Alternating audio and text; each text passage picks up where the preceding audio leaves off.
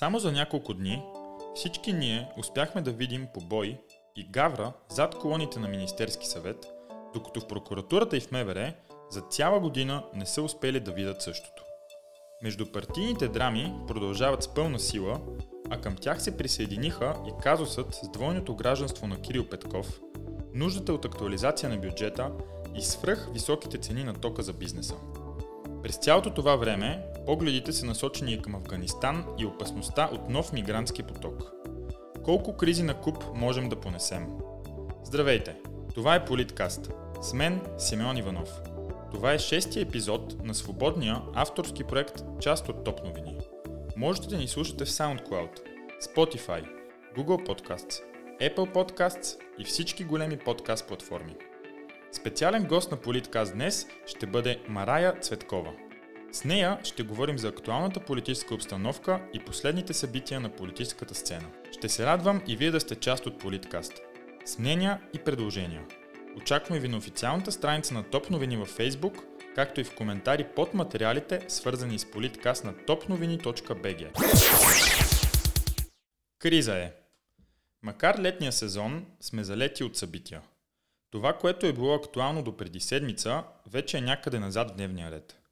Тази динамика е лесно да загубим връзка с реалността, затова нека погледнем към голямата картина и към всички настоящи и задаващи се кризи. Че се намираме в безпредседентна политическа криза е ясно на всички. Проблемът е, че пътят към нови избори не предлага решението и изхода от нея и с това ситуацията само се задълбочава все повече. Медиите започнаха да ни подготвят и за нова здравна криза от есента. Съвсем скоро експертите ще започнат да обвиняват ниските нива на вакцинирани, но съдейки по ситуацията в държави, където вакцинацията е популярна, ключът изглежда да е другаде. Да си го кажем направо.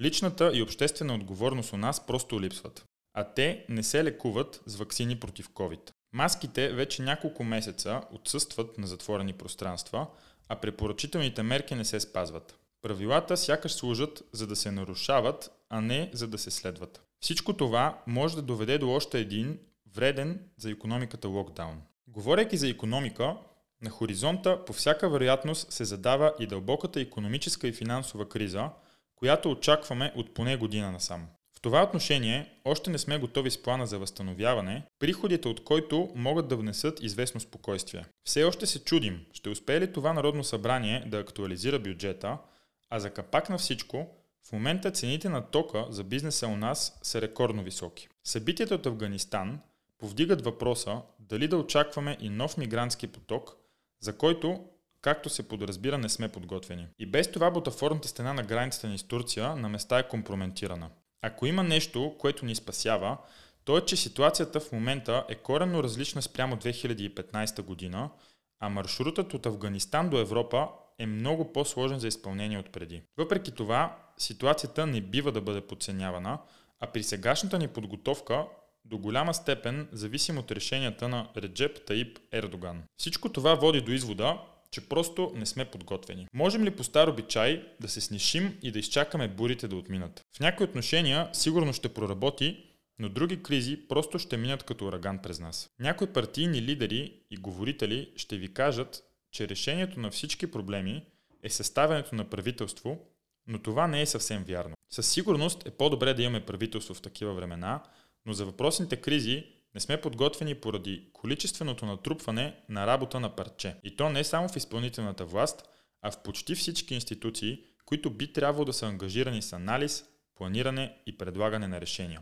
Не сме подготвени, защото ни липсва дългосрочна държавна стратегия и концепция в почти всяка една сфера. Работата на парче за сега се явява доктрината. Всичко изборено до тук е от буквално екзистенциално значение, но мисля, че най-важната и належаща криза за решаване е тази на справедливостта. У нас тя е перманентна, а записите от колоните на Министерски съвет само ни подсетиха за нея. От това до какво ще доведе оповестяването на кадрите, до голяма степен зависи дали ще започнем постепенно да лекуваме обществените си травми.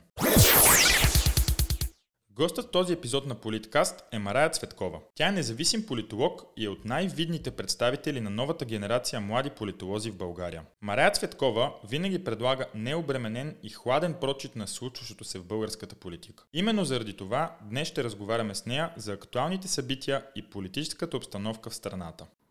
Здравей, Марая! Благодаря, че биде поканата да участваш в Политкаст. Благодаря и аз. Да започнем с едно дългоочаквано събитие, изслушването на главния прокурор Иван Гешев, което се проведе в правната комисия на парламента. Какво излезе и какво се постигна с това изслушване? Със сигурност Иван Гешев изненада правната комисия с посещението си, тъй като според мен всички очакваха той да не се яви. И това, което трябва да, да отбележим е, че не постигна желания ефект, т.е. партиите, които са се обявявали многократно за неговата оставка, всъщност не можаха да, да покажат, че са достатъчно подготвени техните кадри, така че да ударят образно казано Иван Гешев по темите, които силно вълнуват обществото, защото си спомняме, че протеста всъщност искаше оставката на Гешев. А, така че а, общо взето а, малко го играеше като лектор по основи на правото в а, тази комисия и а, хората, които са очаквали някаква промяна, а, всъщност си, силно, силно бяха разочаровани от а, това, което видяха. Искаш да кажеш, че след цялото изслушване Иван Гешев излязъл по-компетентен, но тези, които го обвиняват, тези, които вече много време искат неговата оставка. Той не е по-компетентен, но изглеждаше по-сигурен и те му позволиха в а, рамките на 2 часа и нещо да говори а, неща, които са му удобни, да ги а, облицова в някакъв привиден, а, уж лесно разбираем а, академичен а, юридически език. И всъщност той нищо не каза, т.е. те не го притиснаха, не го обезпокоиха по никакъв начин и а, накрая се получи така, че той трябваше да влезе в ролята на лектор, да им обяснява за правомощите и компетенциите на а, неговата институция.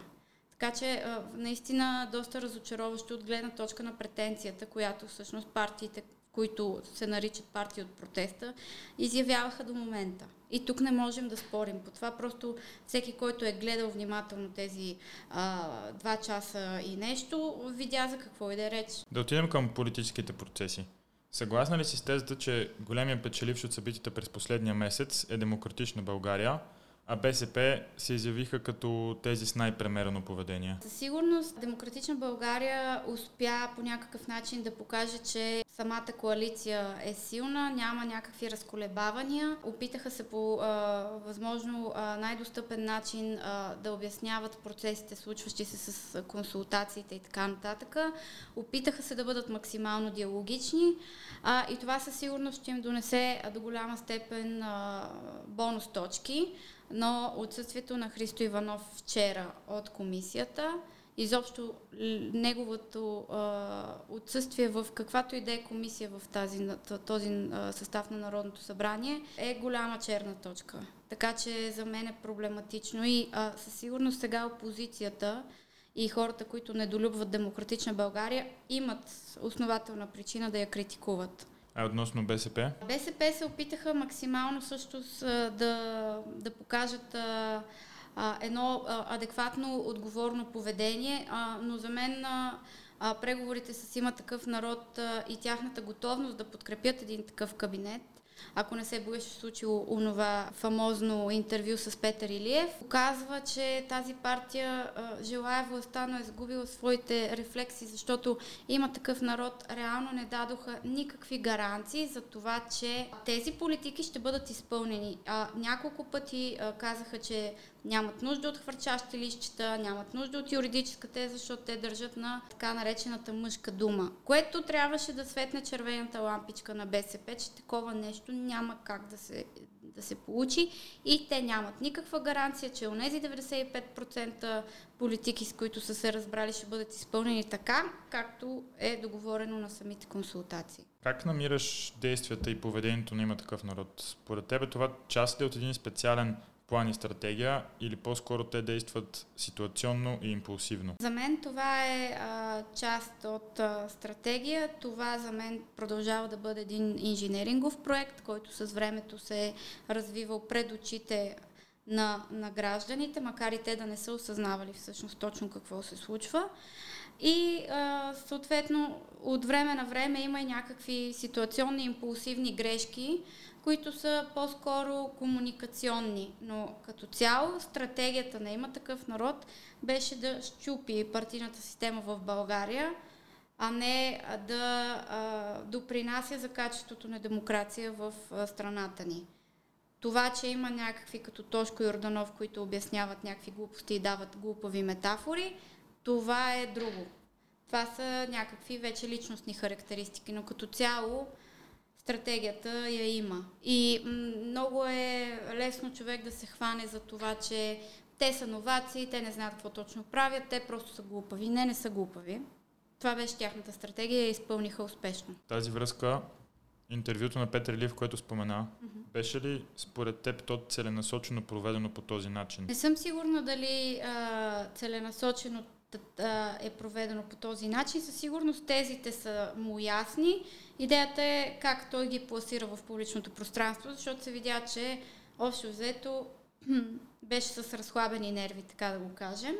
И това, което се случи, е, че той а, наистина доказа, че не е готов а, за такива постове, каквито а, има такъв народ му предлагат и съответно предлагат на България. Защото когато се занимаваш с въпросите за сигурността и за вътрешния ред на една държава, ти трябва да си общо взето с железни нерви, трябва да си непоколебим и изобщо да не се влияеш от такива ситуационни скандали, личности атаки от различни кръгове, медийни и така нататък. Просто показва, че може и да е добър юрист, въпреки че това е под въпрос с идеята за плагиатство, която се развихри в публичното пространство. Предстои комисията на Софийския университет да види а, дали това е така и да установи а, съответно липса или наличие на плагиатство, но като цяло показва, че не е готов за този пост. Успяха ли да направят така от има такъв народ, че в крайна сметка да избягат от отговорност? Поред мен поемането на отговорност не е било на дневен ред в техните структури, изобщо в техните планове.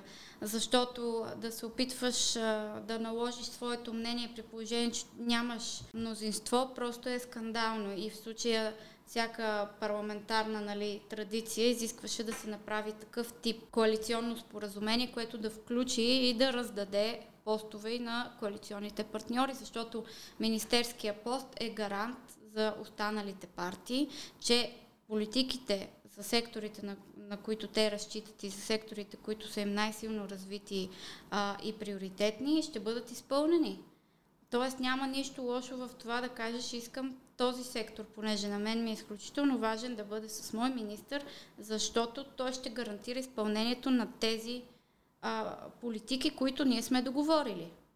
Така че тази мантра с искат постове и така нататък не е, не е погрешна и не е грешно да искаш постове. В такава ситуация, ако имаха 120, 120 депутата, им трябваше един, колкото е така да мине номера, тогава нямаше да има нужда да се говори за постове, но с 65 депутата нищо не може да се направи, освен да се щупи партийната система. Наскоро от има такъв народ обявиха, че минават в опозиция. Това ли ще бъде според теб голямата им цел, бидейки в опозиция, да щупат системата? Ами според мен да, но а, не знам как а, а, си в опозиция, когато имаш ключови позиции в а, парламентарните комисии. Тук се получава нали, една ситуация, в която всеки е опозиция на нещо и а, реално партиите доказват, че точно в този момент те не желаят да поемат отговорността за управлението на държавата. Това е а, не само защото Борисов напоследък управляваше така, че никой след това да не иска да седне на неговия пост, а и заради кризите, които се задават. Просто нямат достатъчно капацитет и съответно а, всяка партия, която е управлявала по това време, ще загуби в средносрочен план или дългосрочен своите избиратели, понеже трябва да управлява няколко кризи, а това със сигурност не е лесно. От ГЕРБ обявиха проекто кабинет и т.е. много познати лица в него. След това веднага върнаха мандата. Каква беше целта и посланието от подобен ход? За мен чисто политически нямаше никакъв смисъл защото Даниел Митов е изпращан втори път да предлага нещо, да отказва. Въобще ролята му е нали, на някакъв а, разносвач на, на лищчета. Но друг е проблема от маркетингова нали, пиар гледна точка. Герб заложиха на обратната стратегия, защото критиката към кабинетите, проекто кабинетите на Слави беше точно такава. Ние не ги знаем кое, кои са тези лица. И сега от ГЕРБ извадиха техни хора, които са до някъде добре познати. За другите има публична информация. Така че това според мен целеше един вид натриване на носа на останалите партии, които а, просто ги а, така изолираха в, в, в, в Народното събрание и в същото време казаха на хората, ето вижте, това щяхме ние да ви предложим, ако другите не се бяха държали така и понеже сега така се държаха, ние ще ги накажем и ще ги оставим те да се разправят с третия мандат. Това беше общо взето посланието, според мен. Къде виждаш, къде смяташ, че отива третия мандат и какви са му шансовете за реализиране? Шансовете за реализация са почти никакви. Освен ако не се договори нещо между БСП, има такъв народ и ДПС евентуално. За сега няма такива индикации, индикации, но това е нещото, което ми се струва адекватно а, от чистена гледна точка. А иначе, а, според мен, отново мандатът ще отиде в БСП и няма да бъде даден а, на останалите две формации. Тъй като а, Румен Радев първо а, е издигнат от самата партия, а второ а, БСП към този момент показаха едно адекватно поведение, не крещящо, не натрапчиво, така че той има допълнителните доказателства, че партията ще се опита максимално да договаря някакви неща с останалите а, си колеги. Докато, примерно, Демократична България по-трудно ще, а, ще реализира някакви а, разговори с а, Корнелия Нинова и останалите, тъй като там вече има нали, идеологически проблем – и а, самото иницииране на разговори, поемането на щафетата от Демократична България към БСП а, е проблематично за голяма част от техния електорат. Но последните дни видяхме в едното пространство опити. Опитваше се почвата за общественото мнение относно една евентуална коалиция между БСП и Демократична България. Или подкрепа за управление? Подкрепата за управление а, нямаше смисъл това да се говори, да се опипва в почта, тъй като те БСП а, изправи се БГ, ние идваме. И Демократична България нямат достатъчно гласове. От ГЕРБ няма как да вземат.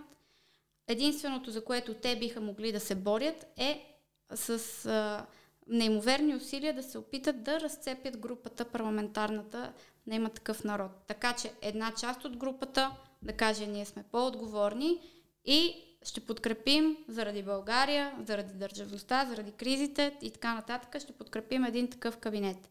Но от а, има такъв народ въобще не дават такива заявки към момента. Тоест, тези напипвания с евентуални коалиции и така нататък а, бяха просто една медийна димка, която дори според мен отекчи голяма част от а, избирателите. Не само на а, Демократична България, а и на а, хората от БСП, които не харесват Демократична България. Съществува ли според теб вариант, има такъв народ или ГЕРБ, да не се регистрират в пленарна зала, да свалят кворума и по този начин да създадат възможност за встъпване в длъжност на правителство. Все пак това би отивало на антисистемното поведение на има такъв народ. Слави Трифонов каза, доколкото може да му се има доверие, каза, че тяхната група няма да играе такива игрички. Тоест, ако трябва да се осланяме на тези думи, всички от има такъв народ ще присъстват и а, а, ще гласуват против този кабинет или пък няма да го подкрепят но осигурявайки кворум, просто играта вече не върви. Това е положението и за мен се отива директно към трети избори. Аз в началото на тази кампания си казах, че имам съмнение, че отново ще трябва да правим избори. Всички бяха прекомерно сигурни, че нещата ще се случат, но както видяхме не се случиха, защото а, самото медийно пространство уеднакви партиите и ги сложи под нали, на слова партии на протеста, те всъщност имат коренни различия. А какво мислиш за идеята, която беше няколко пъти лансирана, за това служебните министри да бъдат част, да бъдат предложени като едно редовно правителство? За мен това не е оптимален вариант, понеже парламентът има една функция и тя е конституиращата функция. А, не може да се отнема тази функция на, на парламента. Нали? Ние искаме възстановяване на парламентарната ни а, демокрация. Оттам насетне никой не попита самите служебни министри, вие искате ли да станете служебен кабинет и то да бъде лансиран от нашата партия. Нито Демократична България, нито БСП, нито а, от а, Изправи се, ние идваме, направиха такива запитвания и не направиха някакви публични сондирания по темата. Един министър като Бойко Рашков може и да е съгласен да бъде служебен министър и вече редовен от името на БСП, но един Асен Василев не би бил съгласен да бъде издигнат от БСП като редовен министр. И тук си правиха някакви а, медийни нали, реклами и всъщност бяха сметки без кръчмар. Даже и президентът им каза, съжалявам много, но не е окей okay, вие да използвате, образно казано, моите министри, защото вие не си изпълнявате задълженията, които българските граждани са ви а, делегирали с, чрез техния избор. И поради тази причина за мен а, това с а, служебния кабинет прегласуването му няма да се случи. Започнаха вече всякакви партии да изкарват някакви кирливи ризи на съответните министри един по един и по, по този начин се опитват максимално да а, умърсят образа на този служебен кабинет, който работи. Работи. И а, дали на някого му харесва или не, това няма никакво значение в ситуацията, защото претенцията за управление не се случи. И оттам насет не трябва да се а, приобщим към идеята, че ще ни управлява кабинет, който не е, а, а, не е с правомощия делегирани директно от гражданите и от парламента съответно.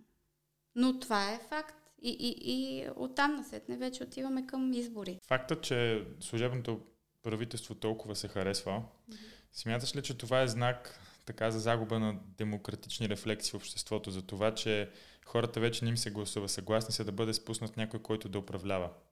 Абсолютно съм съгласна и това е моето голямо опасение, защото а, и през годините а, някакви хора от ДС често спускат едни такива опити нали, за идеята за възраждането на някаква президентска република в България, което е изключително дразнещо, защото ние до сега сме живяли в някаква такава проформа на авторитаризъм. Живяли сме до сега в, в една фасадна демокрация, фасадна парламентарна република и не ми се струва адекватно а, да се правят опити а, в вече формално овластяване на това положение.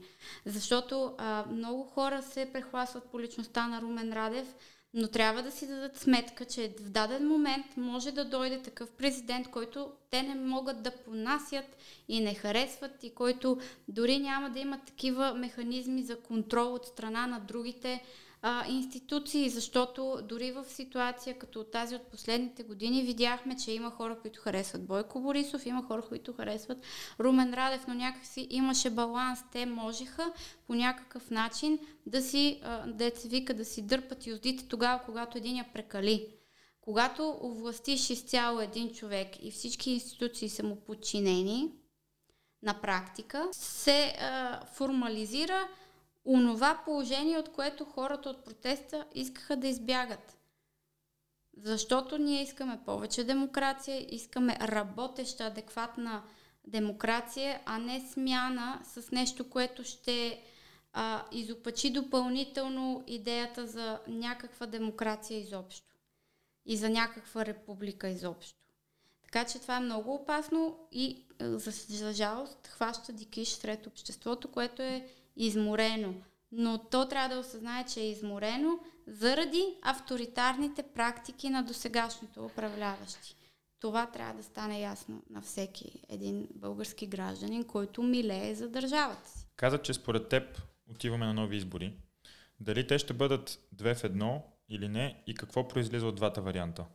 Ако бъдат две в едно, хората ще се объркат и ще гласуват синкретично, т.е. те няма да правят а, голяма разлика между гласуването за президент и а, гласуването за нов състав на а, Народното събрание, което е проблематично, защото ако президентът се пришие към някой от партиите, той автоматично ще вдигне нейният а, рейтинг и съответно а, нейните а, а, гласове, които ще получи.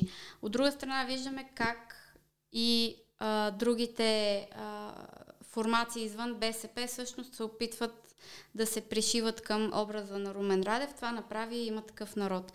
Ако гласуваме а, отделно, хората просто прекалено много ще се изморят и вероятността а, да не гласуват а, за парламентарните избори и да има много по-ниска избирателна активност, според мен е, е на лице и е голяма, голяма драма ще стане тогава, когато имаме един а, силно легитимиран президент и а, с препотвърдена легитимация и в същото време нямаме достатъчно легитимен парламент. И това отново връща разговора в онези демократични рефлекси, които сякаш българското общество уби преди изобщо да бъдат възродени като хората в, а, след този режим, от който всички ревем, нали? Благодаря ти за разговора, благодаря, че прия да бъдеш гост в Политкаст. Марая Цветкова. В Политкаст и в Топ новини обичаме книгите. Затова във всяко издание на подкаста ще ви представям по едно заглавие, което ни е направило впечатление и смятаме, че си заслужава да присъства във всяка библиотека. В този епизод, в рубриката Под лупа, представяме структурата на научните революции на Томас Кун. Днес ще ви разкажа за една от най-цитираните книги в академичните среди, която буквално е променила из основи начинът на мислене за науката и изследването на нейната история. Става дума за структурата на научните революции. Автор е американският философ Томас Кун, а както заглавието подсказва – Книгата изследва историята на науката и повратните моменти в нейното развитие. Авторът описва как всяка една научна революция е обвързана с определени фази в матрицата на мислене на учените и изследователите. Така само в рамките на 200 страници е побрана хилядолетната история на научното развитие. Накратко, авторът определя три фази. В първата, наречена нормативна наука, Отделните научни общности изследват дадени казуси и предлагат решения на проблеми на базата на научни парадигми. Това са общо приетите теоретични основи, които основополагат начина на мислене. Когато се наложи, изследователите са склонни леко да изменят или да напаснат подхода си, за да дадат отговор на нашумели новоизлезли твърдения и въпроси. И така фазата на нормативната наука – продължава до момента, в който не се появят твърде много нерешени казуси, на които дадена научна парадигма просто не предлага отговори. От своя страна, това кара някои научни общности да бъдат скептични към популярните методи и теории. Така стигаме и до втората фаза – криза в научните среди. Кризата обаче служи да провокира иновативността, търсенето на нови и дори на пръв поглед нелогични решения – както и нуждата изградените презумпции да бъдат повторно тествани. Логично, всичко приключва с революционно откритие, което из основи променя начина на мислене в науката и предлага нова парадигма. Самото откритие се явява плод на излизането от наложената матрица на мислене, следователно със себе си ражда и нова парадигма, която останалите ще последват и освоят. По този начин науката отново се връща в нормативната си фаза и целият цикъл на развитие започва от начало. Разбира се, най-интересното – как и при какви условия се случват тези революции, ще трябва да разберете сами, прочитайки книгата. Написана е преди повече от 50 години, но това не бива да ви плаши. Продължава да бъде все така актуална и приложима. Последното издание е от 2012 година и лесно се намира в книжарниците у нас. Структурата на научните революции е още едно четиво, което заслужава да намери място в библиотеката ви. Това е всичко от шестия епизод на Политкаст. С мен Симеон Иванов. Очаквайте нов епизод всяка седмица на topnovini.bg, както и в официалния канал на Топ новини в SoundCloud. Политкаст е достъпен и в Spotify, Google Podcasts, Apple Podcasts и всички големи подкаст платформи. Отново напомням, че ще се радваме на обратна връзка от вас. Очакваме ви на официалната страница на Топ новини във Facebook, както и в коментари под материалите свързани с политкаст на topnovini.bg. Най-интересните от тях могат да намерят място в следващите епизоди на подкаста. Благодаря ви за вниманието и не забравяйте, политиката има много лица. Вашето е едно от тях.